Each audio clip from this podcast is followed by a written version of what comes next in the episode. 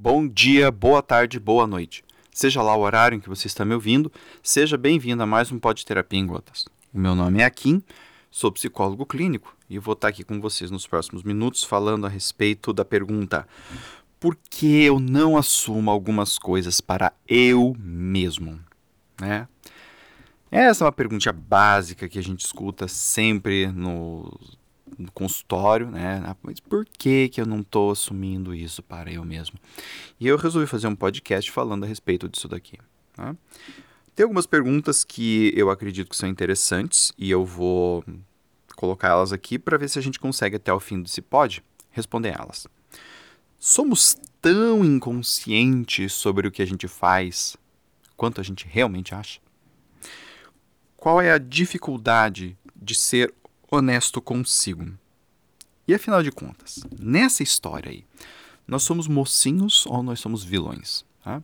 Então, esse daqui é o conteúdo que eu vou tentar passar para vocês hoje. Uh, quando a gente fala na ideia de inconsciente, tá? é importante entendermos assim. Aquilo que está de fato inconsciente é algo que você não percebe. Né? Você não percebe. Aquilo está de fato inconsciente. Aquilo não vem à tona. Então aqui eu estou usando uma expressão que não é exatamente muito adequada, mas eu vou usar para, né, grosso modo, vou usar essa expressão para ficar um, um, tanto entendível. Então, assim, tem aquilo que é inconsciente de verdade, ou seja, uh, pensando dentro de um modelo psicanalítico, né, aquela coisa que está lá reprimida, guardada, que eu não tenho acesso, que eu não vejo, que eu não sinto, que nada. Né? E tem coisas que são desculpas, que a gente usa essa desculpa. Por que, que eu estou falando desculpa? Né? Uh, porque muitas vezes a pessoa fala, ela diz o que ela faz. E aí ela diz, é, mas é que isso é inconsciente, né? E eu falo, não, pera lá, você está me falando, você está me dizendo o que você faz, isso não é mais inconsciente. Isso pode ser, e aqui tem uma distinção que é importante, isso pode ser automático. Ou seja, assim como a gente aprende a dirigir um carro e a gente não fica mais pensando no que ele está fazendo, a gente cria um automatismo, ou seja, nós agimos de uma maneira automática. O nosso corpo já sabe o que fazer, ele age de forma automática. Mas automático é diferente de inconsciente. Por quê?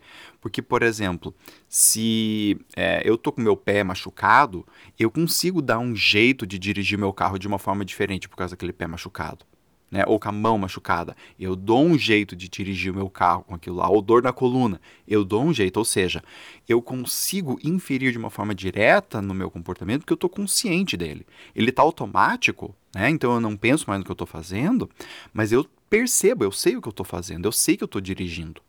Né? Quando a gente fala um inconsciente de verdade, a gente não tem isso. A coisa simplesmente acontece, a gente nem percebeu. Né?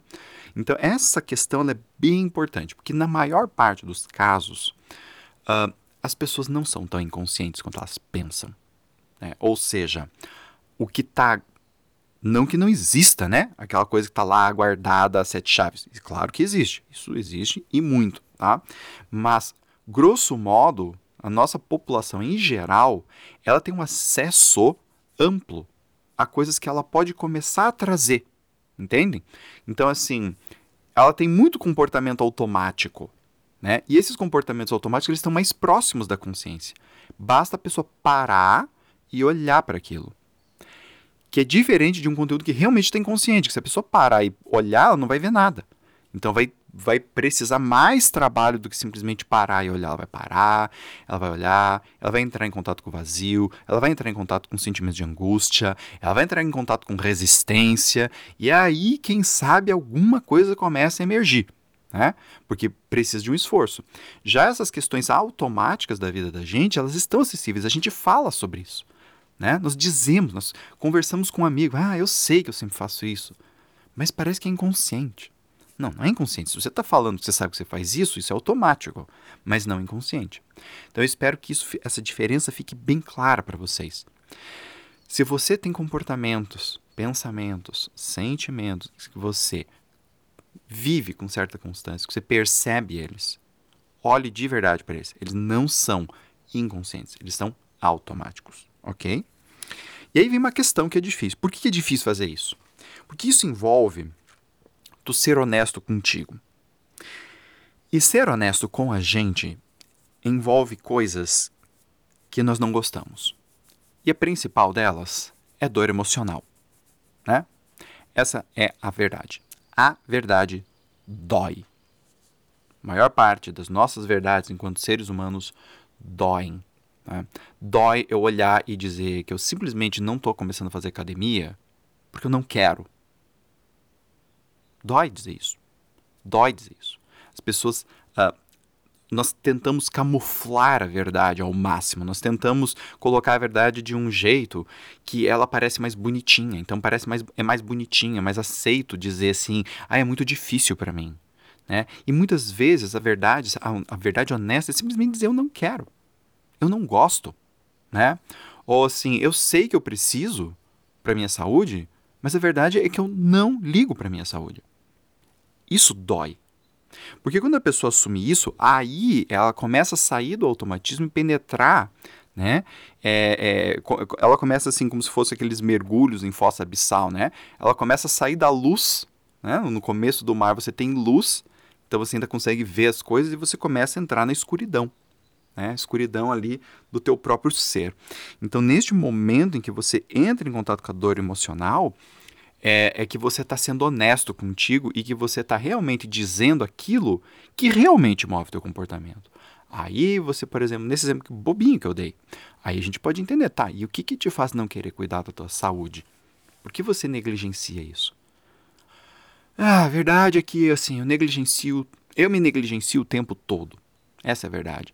Eu faço tudo que os outros querem, depois eu penso em mim, as minhas coisas eu deixo sempre para o último lugar. E aí a gente começa a entender que, na verdade, a academia é só o sintoma, né? ela não é a causa. E por que, que você sempre fez isso? Né? E aí a gente vai entrar, por exemplo, em histórias é, de como este comportamento foi criado. E geralmente esse comportamento é criado quando a pessoa é menor. Né? Quando ela é uma criança, ela aprende que ficar, por exemplo, pensando nela é feio, que ser egoísta é a pior coisa do mundo, que você não deve dizer não para as pessoas, porque você deve manter todo mundo feliz, porque seu filhinho lindo do papai e da mamãe, e por ser filhinho lindo do papai e da mamãe, você tem que manter todo mundo alegre o tempo todo, né? Então é nesse sentido que a dor emocional é difícil. Ela é difícil de ver, ela é difícil de sentir, porque aí você entra em contato com sentimentos como humilhação, raiva, medo, uma tristeza desgraçada de profunda, né?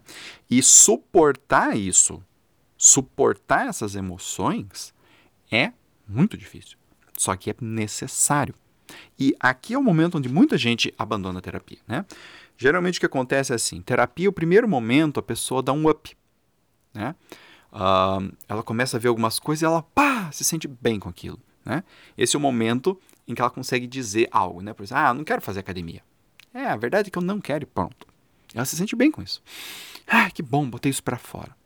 Só que essa, como eu já falei, é a ponta do iceberg. A coisa, a gente começa a ir para baixo. A hora que começa a ir para baixo, a hora que começa a ir para dentro, né? Eu não vou falar para baixo, vou falar para dentro, tá? Aí você entra em contato com essas dores. E aí o povo espana. Não, é que sabe o que, que é? é? Que tá faltando dinheiro. Sabe o que, que é, Kim? É que é, é, eu acho que eu já vi tudo que eu precisava. É que, não sei, é que agora vai mudar o meu horário de trabalho. Aqui começam todas as desculpas mais farrapadas possíveis. E às vezes a pessoa nem dá desculpa nenhuma de terapia. Vezes simplesmente ela some. E o interessante é que assim, eu tô falando do ponto de vista do terapeuta que vê isso acontecer, mas é, eu, você não precisa estar fazendo terapia. Muitas vezes você tá sozinho e você percebe algo difícil sobre você e você no dia seguinte esquece. Olha que lindo. Você dorme e no dia seguinte, puf, você nem lembra daquilo. Por que você nem lembra? Porque você não olhou para aquilo e falou, ok, agora eu vou lidar com esta dor aqui, eu vou lidar com esse negócio. Eu vou ser honesto comigo mesmo e vou lidar com isso daqui. Né? E também, dentro da questão dessa honestidade, muitas vezes tem a questão da culpa. Então, muitas vezes olhar para algumas coisas mexe com a nossa culpa, e eu estou dizendo que a culpa, pegando esse exemplo da academia, né, não é nem a culpa do que o cara sente de não ir para a academia, de não cuidar pra, da saúde dele.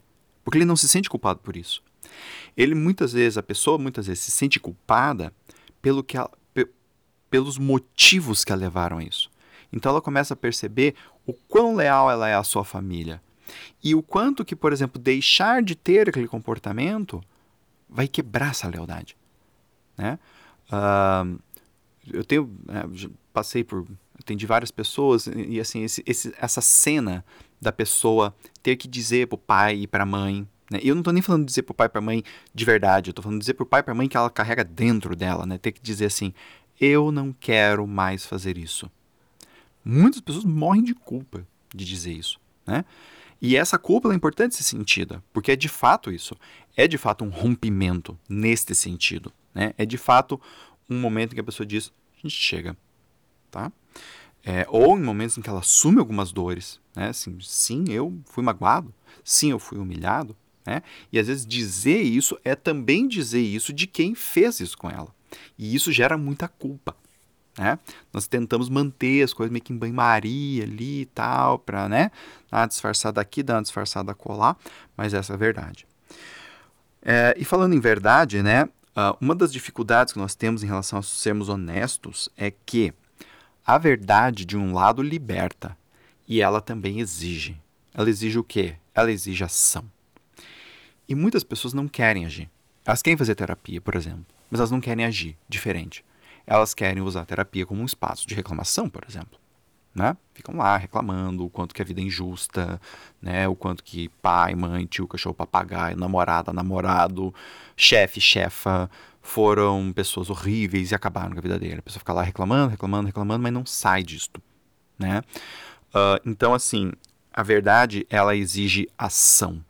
E se você não está disposto a agir, vai ser aqui que você vai se boicotar. Vai ser neste momento em que você não vai mais ser honesto com você mesmo, sabe? Então, é, eu vejo e eu ajo. Né? Eu vejo, eu penso, eu sinto, eu ajo.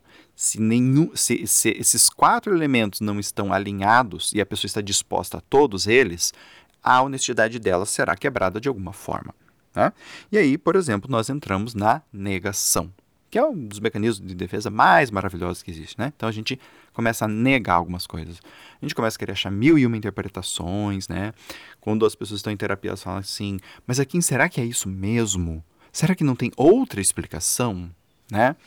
E, e, muitas vezes, dependendo do estágio que a pessoa está, quanto tempo ela está em terapia e tudo, muitas vezes eu falo assim, não, é isso aí mesmo, vamos lá, vamos enfrentar isso. E algumas vezes eu faço, não, vamos lá então, que outra alternativa seria?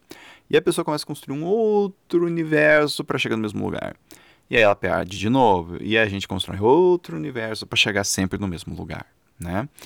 Uh, e isso mostra, assim, essa dificuldade que a gente tem de lidar com aquilo. Por quê? Porque a verdade também dói, né? Então, é, muitas coisas nós não assumimos, gente, porque elas doem, porque elas são difíceis, porque elas exigem uma mudança no nosso comportamento, porque elas exigem que a gente aceite o medo, a raiva, a tristeza, a culpa. E nós não queremos aceitar isso. Nós queremos suprimir isto. Né? Então, nesse sentido que isso fica difícil. Né? E então, assim, final de contas, nós somos mocinhos, somos vilões, né? Eu diria que nós não somos nem sábios nem selvagens, né? Uh, o que, que eu quero dizer com isso? Eu quero dizer que assim, nós percebemos e temos limites. Esses limites às vezes fazem a gente fazer coisas atrozes, mas nós fazemos isso por medo da dor. Né? Nós fazemos isso porque a gente não quer se ferir mais. Nós fazemos isso porque a gente não aguenta. Nós também fazemos isso por preguiça. Nós também fazemos isso porque a gente nega. Nós também fazemos isso porque a gente faz corpo mole.